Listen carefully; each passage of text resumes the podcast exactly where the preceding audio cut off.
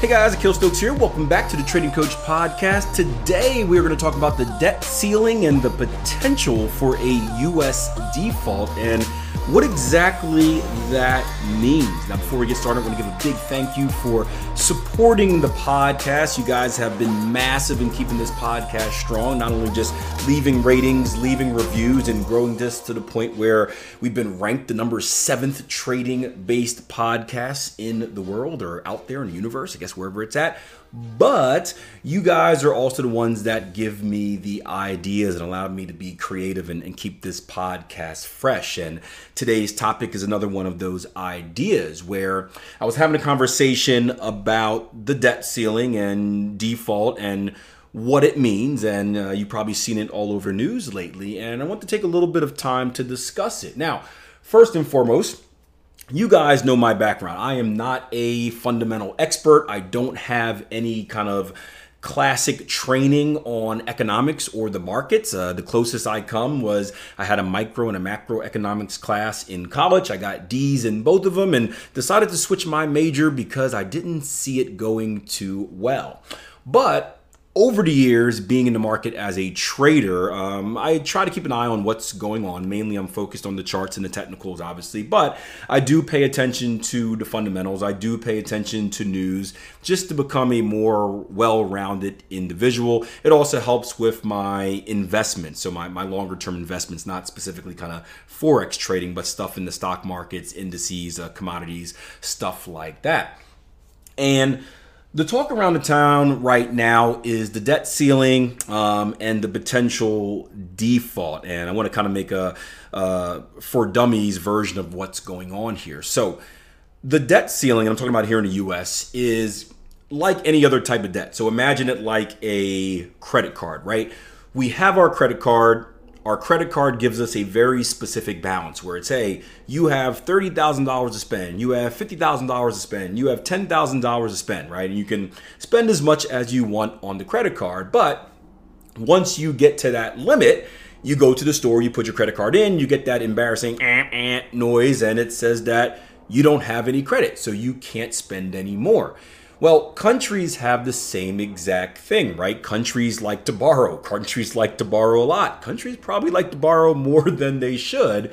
Um, but in order to stop this borrowing from getting out of control, because you can imagine what it would be like if someone had a blank check to do whatever they want, um, there is a ceiling. There is a limit on how much they can borrow. And what happens is from time to time, we reach this limit. And typically they're, you know, politics, they go back and forth and they agree to raise the limit so that they can borrow some more, right? Yeah, it sounds horrible, right? You get, it, it's again, credit cards are the same way. I don't know if you guys have ever gotten close to your credit card limit.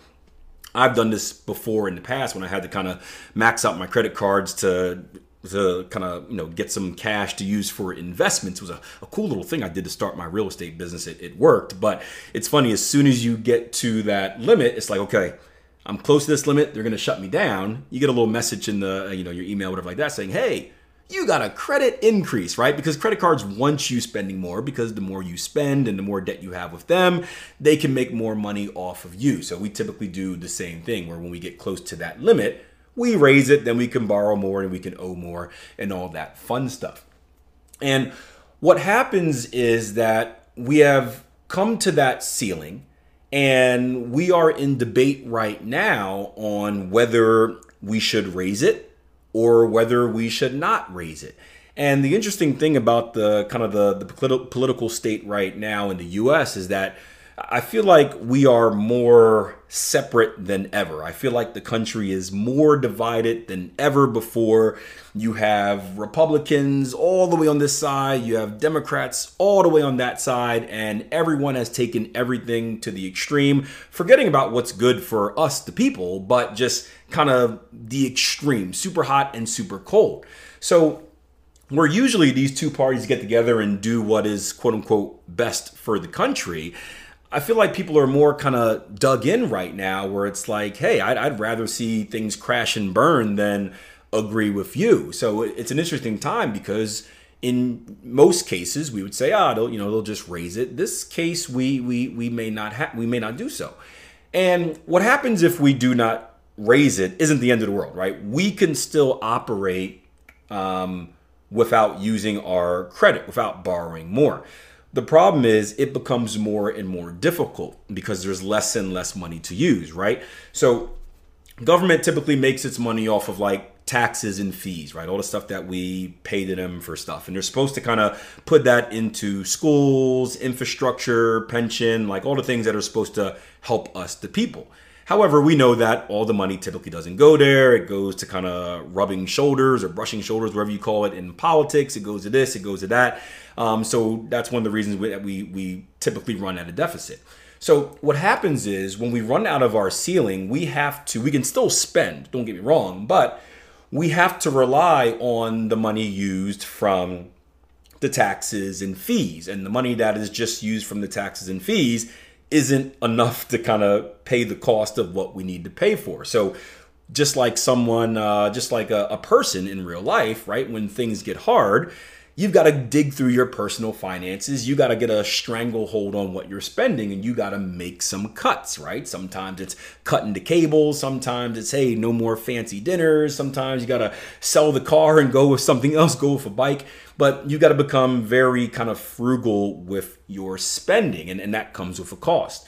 In the cost of the government, that means infrastructure, that means schools, that means pensions, that means government employees. I mean, my dad was a, before he retired, was a government employee. So I remember hearing this story many times uh, in the past. I think the, the last biggest one was two thousand eleven, if I'm correct, but about how, hey, you know, he's got like two weeks left where he may not get paid. I'm like, what do you mean? You go to work, I'm a little kid, right? You go to work, you get paid. Isn't that how it works? He's like, well, son, not in real life, right? Sometimes this happens. So that's what happens when we hit this debt ceiling and we have to operate without kind of money coming in.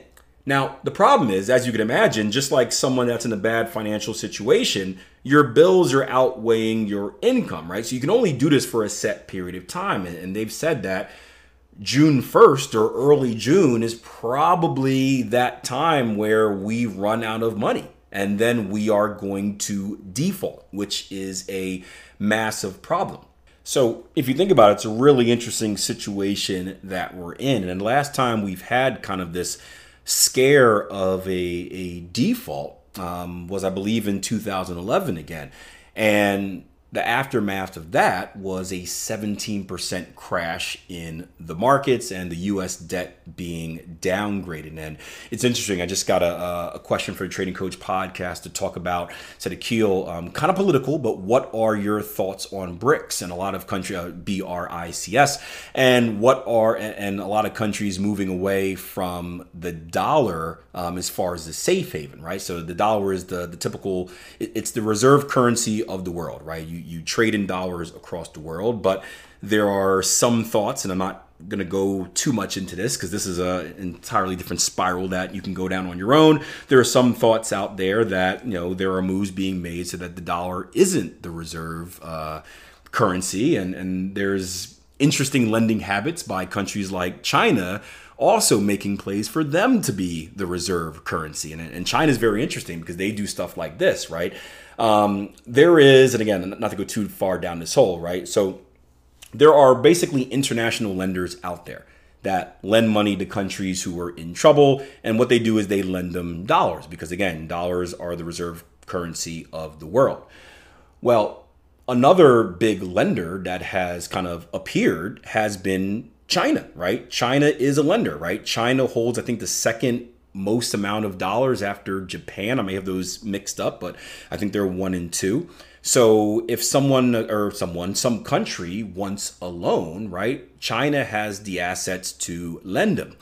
And what China does, which is interesting, they, they, they've done this in a lot of places. I you know Africa was one that they did it in recently is, you know, what they do is they hold collateral where, where, and they hold collateral in the form of infrastructure. So they say, hey, we're going to give you this loan here, but as collateral, we're going to hold on to this airport or this bridge or this highway. And I'm sure there's strategic reasons for, for picking out these things. And what happens is if you default on the loan, just like kind of like your, your, your banker and your mortgage, right? Where your mortgage and your banker, they'll take your house. China will take your piece of land or whatever the thing that they're holding on that land. So that's another interesting topic that you can dive into in your own. I'm, I'm not nearly knowledgeable about that, so I don't want to go down that kind of that route, but it is pretty fascinating. But back to the point, in two thousand eleven, there was a big crash in the market. Um, and what happened was the U S debt was downgraded. And, and as the U S credit was downgraded, that opens up the door for